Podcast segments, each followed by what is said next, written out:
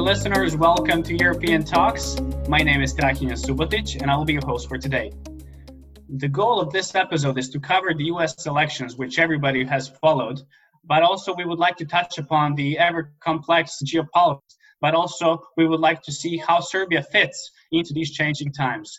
In order to answer all of these topics and questions, we have invited, and it is our pleasure to introduce Mr. John Allen, who's a retired four-star general, and he is also today a president of Brookings Institution. Mr. Allen, thank you for being with us. It's a real pleasure to join you today. Thank you very much for the invitation. Thank you once again for joining us. uh, I would like to start with the U.S. elections. I mean, everybody was highly anticipating in those elections, and we saw that officially Joe Biden has won them. Yet we see Donald Trump, the outgoing president, he has continuously labeled the elections as rigged. Mm-hmm. I know that you have actually uh, written an article recently that uh, the American democracy is under direct assault by now outgoing president of the United States. Maybe can you tell us how damaging are Trump's tra- election doubts and what kind of message does his unprecedented post-electoral behavior send to the world? Well, it's several uh, issues. Uh, at the most uh, basic issue, uh, it has for a large number of Americans thrown the outcome of the election into doubt. And it's baseless. Uh, he has attempted to bring lawsuits in, in uh, a number of the states. And of course, we vote at the state and local level in the United States, even in our national elections. And he's attempted to bring a number of lawsuits uh, against uh, the outcomes in several key states. We call them battleground states because it's really the area where the decisions will be made on the outcome. Okay. And in almost every case, those lawsuits have been thrown out without merit, without basis or validity. So, uh, absent his ability to make the legal case that uh, the election uh, was failed as a process, uh, he continues to uh, issue baseless claims that it was rigged or, or it was falsified, etc. And even though the law, our courts, uh, are increasingly uh, siding against all of those kinds of claims when they appear in the form of a lawsuit. Okay. Uh, there's still a large number of American voters who voted for him uh, who have a concern. So, the, the first point, the most basic point, is, is that a large number of Americans are deeply concerned about this election. Now, at, at a longer a, longer term matter, as a longer term matter, he throws uh, for the American electorate doubt upon our democratic process. Uh, and uh, it, it, at the very basic level, he yesterday fired the head of our cybersecurity branch in the Department of Homeland Security, who said this was the most secure election we've ever had. So, beyond firing that individual, uh, beyond firing our Secretary of Defense and two undersecretaries, one for policy and one for intelligence, uh, beyond uh, the, the potential that he will fire the head of our CIA, we're all very deeply concerned right now that his actions run counter to our democratic traditions. Uh, and sadly, many of the voices in our legislature, our Congress, that ought to be raised in opposition to this are silent. And so we're all very uh, interested in this. We're very attentive to it. Those of us that need to speak out will speak out. Uh, but it creates a crisis of confidence in this election, in the minds of probably many of the over 70 million voters that went with him. It creates a, con- a crisis of confidence just in our democratic processes. And then his actions in the firings of key officials and in his unwillingness to support a transition to the president elect not just uh, creates uh, the potential that in the final moments of his administration, he is obstructionist to that moment, to the very end. It creates a national security crisis for the United States as well, for the people of the United States and, frankly, the people of the world, because uh, Joe Biden's transition uh, is, is in many respects being uh, uh, substantially hampered by yeah, Mr. Trump. I was going to ask you in that regard will Joe Biden have enough legitimacy to rule in the next four years, considering that a large number of Republicans now doubt actually that the elections were actually genuine and uh, without any falsehoods? Well, the, I think the profound difference between Joe Biden and Donald Trump was that Donald Trump uh, attempted to govern in the last four years by creating divisions within our our population, uh, and in that regard, created a real crisis of confidence that he was the president for all Americans. Joe Biden, on the other hand, and I'm not a Republican or a Democrat, I'm what what's called an independent. Uh, Joe Biden, on the other hand, made it a very clear, created a very clear message throughout the campaign, and he said it since the election that he's going to be the president of all Americans, whether you voted for him or not. He'll fight just as much for a, Republican who voted against him as a Democrat who did. And he's not going to see the uh, provinces, if you will, the states of, of the United States. He's not going to see them as aligned either as, as a Democratic province or a Republican state. He's going to see them all as the United States. So Joe Biden seeks to govern from a platform of unity. Donald Trump was the president of the United States on a platform of disunity and uh, division. Yes, we can now, see that the rhetoric is really different between the two uh, candidates. But uh, yeah, it's enormously different. What can we expect about Biden's policies? How different will his policies be internally and, for, and also when it comes to foreign policy? Well, domestically, I think he's going to reach out across the country you know, we have some very major divisions. And you asked me whether uh, there will be Americans who don't believe that he is a legitimate president. That'll come from two reasons. One is the sense that the election was stolen or it was in some way uh, rigged. So that's a problem. People will have an absence of confidence there. But also, uh, Trump's constant uh, beating of the drum that Joe Biden isn't qualified to lead. Um, now, uh, Joe Biden's policies, I think, will be inclusive.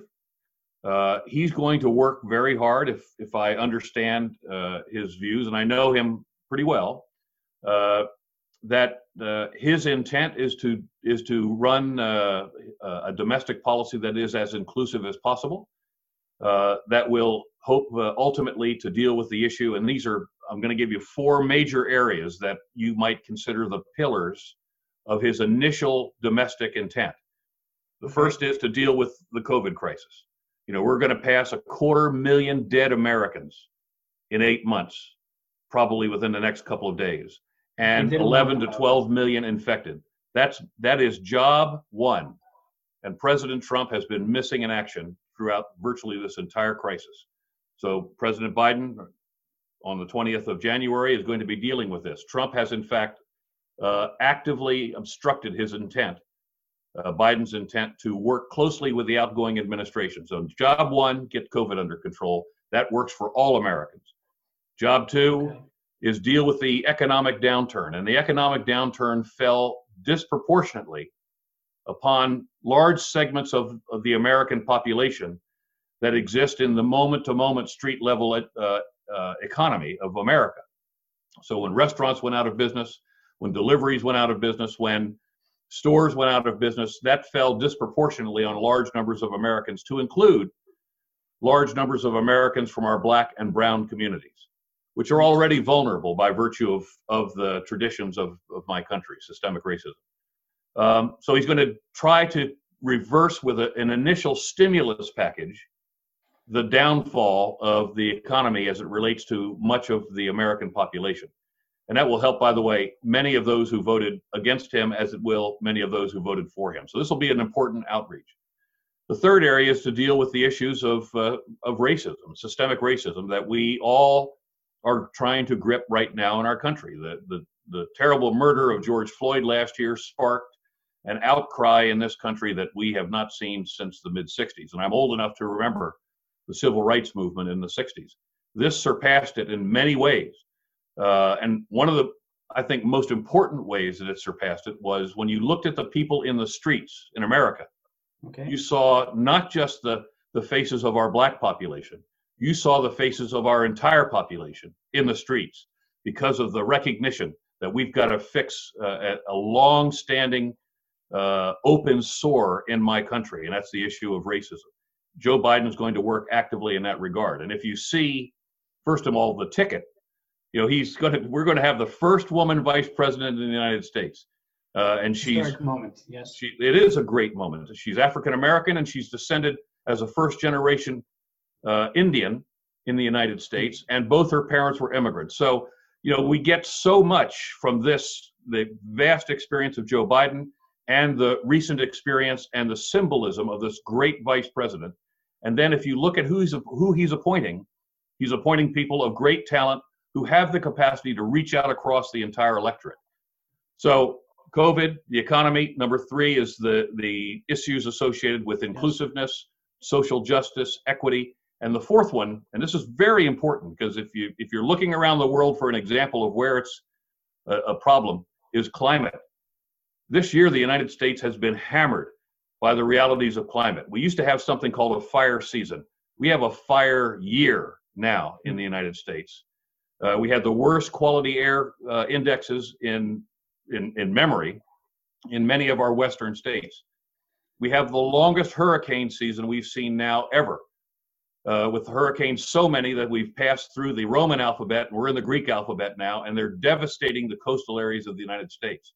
We have got to come to grips with this. So, those four things are going to animate much of his early domestic policies and actions. And you'll see from that other actions that will occur over time. Understood, but what, what about his foreign policy? His domestic agenda is quite ambitious, but what about his foreign policy? Is it yet another Obama 3.0 th- third term, or is there anything that will make Biden particularly original, that will make him stand out and maybe help United States maybe regain its global appeal? Well, a couple of things. Uh, first, you, you used the term ambitious for his domestic uh, policies. I would call them imperatives as opposed to ambitious. He has got to deal with those four things, or he will fail as the president of the United States. Uh, internationally, uh, we've got a lot of ground to recover, and I don't think the world should reasonably expect that out out of this administration we're going to return to a an Obama-like uh, rewarmed international relationship. Uh, I think what you will see, though, um, is a, a, number of things. First, uh, and you'll probably hear it in his inaugural address. I would ask all of our friends around the world to listen to every word that Joe Biden speaks in his inaugural address. It will define him as the leader of the United States in many respects. So, first, I think you will hear that where Trump walked away from an American tradition of embracing human rights and trying to be this symbolic uh, leader of human rights in the world, I think uh, Joe Biden's going to embrace that very quickly. Human rights is going to move back into the center of, of who we are as a people and who we how we define our international relations. I think we will you will see that uh, President Biden will embrace a return to multilateralism. Uh, the last administration was very bilateral and very punitive in its transactional foreign policy. If you didn't do what Trump wanted, you were going to pay for it. You were going to pay for it uh, uh, usually in economic sanctions, and that to include how the, how we treated the EU, how we treated the French, how we treated the Canadians, how we treated, frankly, too many of our friends. So I think you'll see a return to multilateralism. I think rather than a transactional foreign policy, you'll see what we we will call a values-based transformational foreign policy. And this is the how we this is how we have traditionally viewed ourselves, and that the United States as a partner in being involved with our friends overseas as a partner, not as a hegemon, okay, but as a partner. Our our presence in an agreement, our presence in an alignment, our presence in an international organization enhanced the overall effectiveness of it. It was more than simply the sum of its parts. It was transformational because of our presence. So I think you're going to see that.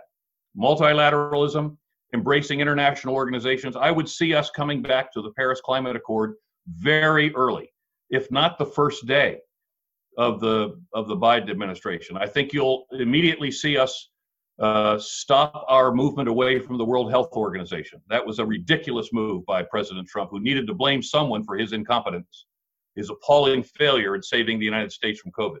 I think you'll see an endorsement of the United States for the United Nations. And then you'll see us being willing to, to work more closely with partners on economic matters. Um, and then I, I think we'll be very clear on what we will expect of those who have slipped into illiberalism, uh, how we will deal with authoritarian states and certainly uh, totalitarian states. when you mention illiberal, illiberalism, we have uh, member states such as Hungary, for example, in the European Union, who proudly call themselves as illiberal democracies. We also see Serbia that it has significant democratic backsliding issues, which also has to do with illiberalism and issues with rule of law. So when you mention the maybe stronger position of human rights and rule of law of the United States, does it apply only to those countries such as China and Russia, or does it also apply to those countries in Europe? Well, I think we we're going to be open to conversations with those countries. But I tell you, you're not going to see Viktor Orban in the Oval Office with President Biden telling him he's doing a great job or comparing the success of, of Viktor Orban's to the success of Donald Trump. You're not going to see that. You just aren't. Uh, you're going to see the United States attempting to have conversations with those those what have we traditionally considered constitutional democracies, having conversations with them about how they have slipped away from the, the inherent principles of those, those democracies. And those democracies with whom we can deal with, those democracies for whom human rights are at the core of their identity, we're going to find that we can operate very closely with them, very much in harmony with them. Those democracies that have trampled the human rights associated with the, their constitutions that have slipped away from them, it will be more difficult, frankly, uh, to, to, deal with the United States uh, as a partner uh, when, in fact, uh, the, the leadership of a particular country has intentionally uh, slipped into illiberalism for the benefit of both uh, obtaining and obtaining and retaining power at the expense of the human rights of the people in that country. Understood, but I would like to touch upon maybe on China. You have a really large experience when it comes to China. As I, as far as I know, as part of the George W. Bush administration, you were involved extensively with policy initiatives involving China and uh, Southeast China. And in that regard, I listened to a podcast recently in which you mentioned, and I quote, if you treat someone as an enemy long enough, they will become your enemy. Is that maybe a criticism to the United States, who maybe increasingly calls uh, China as a rival, or even the EU, who has maybe recently also labeled China as a systemic rival? Would you think yeah. that uh, your criticism maybe uh, should be directed even to them? No, my criticism was specifically against the Trump administration. Okay. You know, part of the uh, philosophy of those who seek to govern govern illiberally is that they have to do so by exploiting what are known as others. And others can be other countries that give them the, the capacity to pursue a policy at the expense of that country, or others can be elements or segments of your population, like immigrants, or like okay. the black and brown population, or like the Chinese. Um, several things. First, uh, we can have a very constructive relationship with China. It's possible to have but we have to enter that relationship embracing our values, our values associated with human rights. And in that regard, um, we are never going to sign up to the Chinese uh, human rights agenda with respect to the Uyghurs in Xinjiang. Okay. Uh, and we should be outraged over what has happened in Hong Kong. And I think we will be. And we should be very clear about our support for Taiwan, not for Taiwan independence, but for Taiwan's democracy, and Taiwan's way of life. We've already uh, committed ourselves to a one China policy, but our policy is very clear with respect to Taiwan. While we don't support its independence, we will actively oppose any actions by either side to forcibly change the status quo. So I think the relationship with China is one, and we talk about four C's at Brookings, four C's. The first is look for ways to cooperate. There are a lot of problems in this world we're going to face in the 21st century. And we're not going to solve those problems if the United States and China can't cooperate. More broadly, I would say that the community of democracies and China can't cooperate. That's in medicine, it's in pandemic control, it's in artificial intelligence, it's in climate. A lot of areas where we can find ways to cooperate and be effective. And then we talk about recognizing that we'll have to compete against the Chinese. And the smart leader will look for opportunity and competition but try to manage the competition so it doesn't become the third C. And the third C is confrontation. And that's where the Trump administration has taken us into a consistently confrontational relationship with the Chinese. Now, I don't know a lot about a lot of things, but I know a lot about going to war. And when you're in a persistent policy of confrontation with a thermonuclear power, the road from confrontation to conflict, the fourth C, is short and it's dangerously slippery. And so it's okay to call the Chinese comp- competitors strategic. Is it possible? Is it possible for Biden administration to be constructive partner, to have constructive re- relationship with China, while at the same time having a stronger position on human rights? We all know sure that China. Sure, it is. Look, and, and, we need to hold the Chinese accountable for their predatory trade uh, actions uh, and the economic principles that we don't agree with, because we line up with the EU very strongly on those matters. And when the EU calls China a strategic rival, it doesn't mean China is a strategic enemy. It means they're a rival. And the way you deal with a rival is to outcompete the rival. First of all, the one thing we have in common with the EU, uh, completely apart from the Trump administration, but America has in common with the EU, is a common set of values with respect to human rights and the rights of women and the rights of, uh, of workers and minorities. The, the second thing we share is, is a highly advanced uh, set of uh, democratic principles and highly advanced technologies. And here's an opportunity for us to compete with China in a manner that uh, makes the, the way we do it, in the manner that makes uh, our consortium with the democracies more attractive in the world than the Chinese. The Chinese have an alternative model. It's called democ- uh, authoritarian capitalism. And for many countries in the world, it's easier to embrace Chinese authoritarian capitalism because there's no price for doing that in, con- in the context of uh, human rights in those countries or uh, uh, relationships with the uh, with the West. We've got to outcompete the Chinese on those valuable, important issues on human rights, on technology, on re- supporting our democracies, and in fact helping those countries that have become illiberal or those countries that are struggling to establish a credible set of a, a credible system of governance to help them to find their way into democracy. And I'm not talking about the U.S. exporting democracy. I'm talking about the U.S. helping countries that are struggling to find their way, and many of them in the developing world are, helping them to find their way through constructive engagement with the EU and the United States or the community of democracies writ large. But in that regard, how does Serbia, for example, fit into that picture? We see it struggling with its democratic levels, but uh, on the other hand, it has ever closer relationship. It has developed the, the very close relationship with China. Recently, uh, Serbia has even endorsed China's position in the United Nations Human Rights Council on the situation in Xinjiang on Uyghurs by saying that China has done nothing wrong and the situation in this region is uh, fully normalized. Serbia has also endorsed the proactively China in Hong Kong, for example. So it, and finally, it has never supported any EU declaration which targeted China.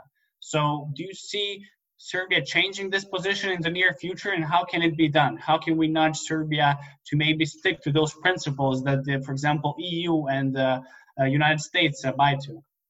Well, Serbians are going to have to deal with that. I, I, I would not be so presumptuous as to dictate how Serbians ought to deal with that, but I will simply tell you that the United States will take note of the positions that Serbia has taken with respect to Chinese massive violation of the human rights of the Uyghurs. There are a million Uyghurs in concentration camps. Uh, you can't use any other term. They're trying to re engineer the, the mentality of a million Uyghurs. Why? Because they look different and because they worship a different country, uh, a different faith. And so the United States is not going to tell uh, Serbia what it does and shouldn't do. We're not going to try to dictate policy to the to Serbia, okay. but we will take note of the positions that the uh, that Serbia takes, that Belgrade takes, and compare those positions with respect to China or those positions with respect to basic human principles. We'll compare those to our own, and if we find that there's a difference, I think that will, in many respects, define the relationship the United States will have with Serbia. But hasn't Trump administration also taken note of maybe Serbia's positioning towards China? I'm sure, sure that even Trump didn't like the fact that Serbia and China are increasing cooperation. Well, that's a that's a problem you're going to have to find. You're going to have to deal with. You know, one of the issues that we have, and I think that we have we have uh, uh, embraced in the last administration was we tried to have too many of our partners make fundamental decisions one way or the other about it's either China or it's the United States. Uh, when we are at our best, we don't force countries to take those positions. What we try to do is incentivize the relationship incentivize, with sure. that country in a way that that clearly creates a logic within that relationship to find an affinity with American principles, or more broadly, principles that are committed to human rights. Now, Serbia is an independent country with a great population and, and uh, a wonderful tradition of uh, centuries and centuries. Serbia, as a population, as a country, as an idea, is much, much older than the United States. So we would be very, very careful about attempting to dictate policy to the Serbian people or the Serbian government. But we are going to take note of how Serbia's policies interrelate with the EU, which we're going to become very close allies with, uh, and how it relates to China. And, and we may be able to find that there are constructive ways that we can cooperate with Serbia on matters of China. But which described that maybe Serbo-American relationship is becoming more constructive as time passes. We've seen that President of Serbia has met the President of the United States in White House. They signed an agreement not only that uh, it's supposed to aid the economic normalization between Belgrade and Pristina, but also to build closer ties with the United States and to maybe uh, nudge away Serbia uh, from to discourage Serbia from building closer technological ties with China, as there is a clause that says that Serbia will not agree to work with any untrusted vendors when it comes to 5G. Sure, so, do, sure. do you think this is a maybe a uh, good good way forward for the U.S. to continue? I do. Uh, you know, often we can have uh, strong and very constructive economic relationships with countries where our democracies don't necessarily line up and find that and create that for a deeper relationship in other areas as well. Um, first, I was very glad to see the agreement. Uh, I think we call it the 2020 Washington Agreement. I was very glad to see that. Um, and I think uh, what you will see in the Biden administration is that all of those agreements will be looked at very carefully. And if it makes sense to continue to support those agreements, and I suspect that, that it will make good sense to support that we'll see the Biden administration continue on the trajectory of supporting uh, not just an economic normalization between uh, Pristina and Belgrade, uh, but uh, have that uh, convert over time into something that's useful on a political level political normalization. Um, that's that's in the end what we should all seek. Uh, but there will be difficulties associated with it. The history uh, between Kosovo and uh, Serbia is is fraught. It has been for many many years, and I think the United States and the EU have a unique uh, role. But the United States in particular, and the Biden administration, I think, will be uniquely qualified in this regard to try to create uh, a way forward between Washington and Belgrade and Pristina that can be uh, constructive at a political level as well as an economic level for both countries. But as Belgrade hasn't hasn't been hiding its sympathies towards Trump, for example, mm-hmm. and considering that Biden doesn't have such a great reputation here in Serbia, as many people remain remember the 90s, do you sure. think that Biden and his administration will somehow manage to maybe advance what Trump has already done in the past months and years? Well, a couple things. I would, uh, again, I would not be so presumptuous as to tell Serbians to do anything, but I would give strong advice to Serbian leadership to stop using the term Serb hater uh, when they talk about Joe Biden. You know, you, you used a, the term a few minutes ago. If you call somebody an enemy long enough, they become an enemy. call Joe Biden Serb hater long enough, guess what might happen? And we don't want that to happen. And of course, it's never been true uh, as we see the Biden uh, foreign policy unfold, uh, which will which will reemphasize a deepening of multilateral and bilateral relationships on a transformational level. This is an op- a real opportunity for the leadership in Belgrade to reach out to Washington uh, to create the kind of relationship that you want going forward. But if if rhetoric in the political leadership in uh, Belgrade em- continues to emphasize that Joe Biden is a Serb hater, eh, it's just not going to be helpful. It just it just isn't helpful. Let's try to give this a clean start uh, because certainly Serbia needs it, and certainly I think the United States would want it. So I I'll stop there. That's a great great insight, and I think Belgrade should listen to this recommendation. I hope they do. I hope they do very carefully. And uh, we need to wrap up this uh, conversation as much as it is very, very interesting. We are running out of time. Just a small, really short question for you. Uh, Biden mentioned uh, in his program, and it's available on his website, that uh, he would like to organize and host a global summit on democracy And uh, within the summit, he would invite democracies in those countries to, that aspire to consolidate their democracies. He would invite them to work together and find common solutions.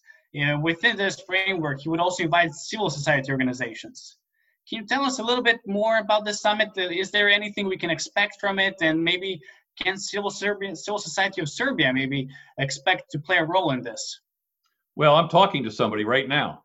You, uh, who represents, I think, a very important, uh, extremely important uh, representation and demonstration of uh, the effectiveness of civil society. And uh, again, I'm very careful about giving advice to foreign leadership, but I would simply say that uh, that President Biden is going to move pretty quickly on this matter of a summit of democracies, and it may, in fact, become a term of use uh, and look, we have to we have to come together as democracies going forward. You know, the ravages of of this pandemic may only be the first of many that we'll see in the 21st century. The challenges of a bifurcated technology, a Chinese technology versus a technology for the rest of the world, that's going to make things difficult in the 21st century. Climate is going to be god awful. And if, if Europe didn't like the 2 million people that came out of Syria, which are uh, conflict refugees. We expect that by 2070, 150 million people will become climate refugees. If we don't get together on this as a community of democracies, we're going to have some very serious challenges. So, again, my advice uh, would be that Belgrade should put its hand in the air very quickly and very soon, uh, expressing a desire to be part of the Summit of Democracies. And uh, whether the government in Belgrade invites civil society to come or friends uh, between think tanks can make the case that certain think tanks ought to be invited, that can happen. Uh, but I think the, the Summit of Democracies is going to be a very important early demonstration of American desire to try to lead in the 21st century again in a constructive, values based, transformational means. Thank you very much, and we hope that we will be able to speak more to you about this topic in the following period. And I really appreciate that you found your time in your busy schedule to talk to us. Thank you for what you're doing as well. You are certainly a light uh, in your part of the world. So thank you very much. Thank you. It's an honor. Thank you. Yep. Good day to you. Bye bye. I also thank our listeners. Until next time. Goodbye.